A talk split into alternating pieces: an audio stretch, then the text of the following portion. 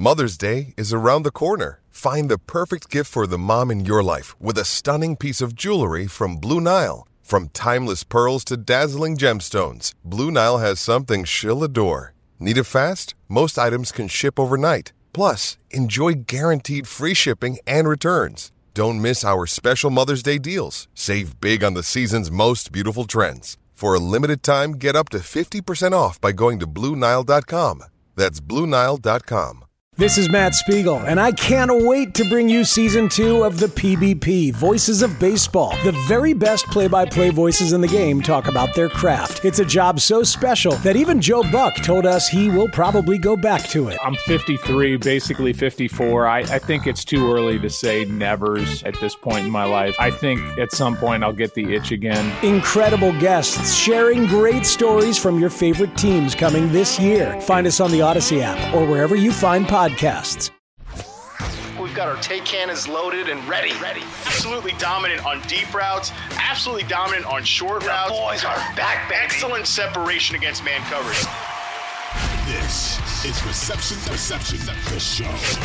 Tank Dell to the Texans, I thought was uh, what a great backstory uh, that one is, right? Because Tank Dell um, uh, basically was working with CJ Stroud and, and, and, and you know they texted back and forth and and I guess helped get Tank Dell to, to Houston.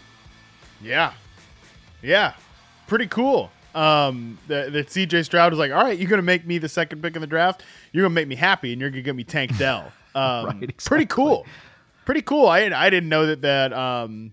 Yeah, I didn't know that they had that big of a bond, but that's pretty. Neither, hey, that's yeah. a good start. That's a good start uh, to your Yes. to your to your Texans career, having the the new quarterback be that excited about you. Um, I like Tank Dell, right? Like, I think this one makes a lot of sense because, you know, he's a small guy. We know that. Hey, he Yes. doesn't even have to move, right? He didn't even have to get a realtor. I know Uh, he, he played at crazy. Houston. That's crazy. Come on, But yeah, smaller player.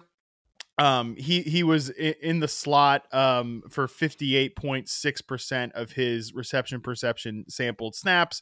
Was in the backfield as a pre snap motion guy, four point eight percent. I think he's probably going to be a speed slot receiver for them. Um, you know for sure. I, I don't think you're asking uh, Tank Dell at that size to to line up outside. But we know what he can do. He can take the top off. And I think they kind of needed guys to take the top off, right? Like you look at his route chart, post routes, corner routes, nine routes, all really successful. He shows you an ability on comebacks and curls to work back to the quarterback.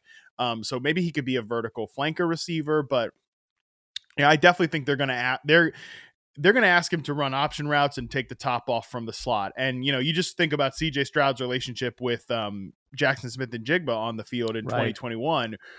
A lot of those same routes, I think, will be um, will be Tank Dell's. Now, Tank Dell's got to get better about working the middle of the field.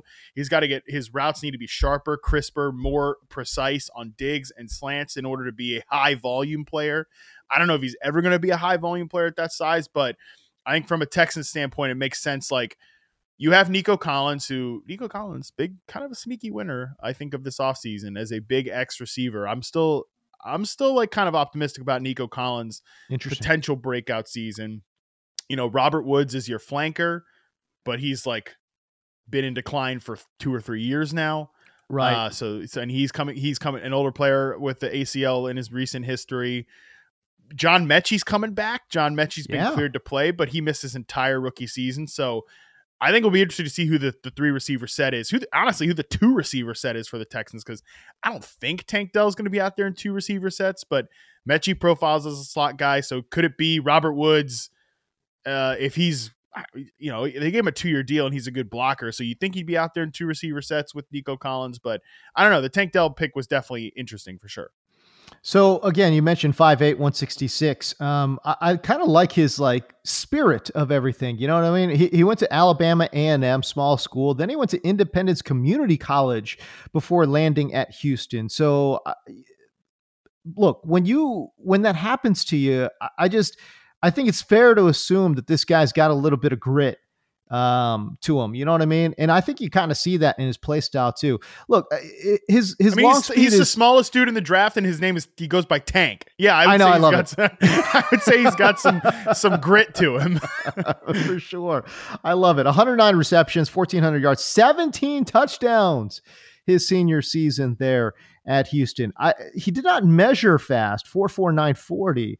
Um, and it's weird, like a 10 1 broad jump, also not that great, although I guess it's pretty good for five eight. But, um, but just, I mean, just watch this guy play, man. Like the start stop ability, the lateral agility, and, and he's going to contribute day one as a punt return guy. Mhm, um, if you talk true. about a way for this guy to get on the field, he's definitely, I would think he's absolutely their Houston's punt returner, you know, uh, from day one.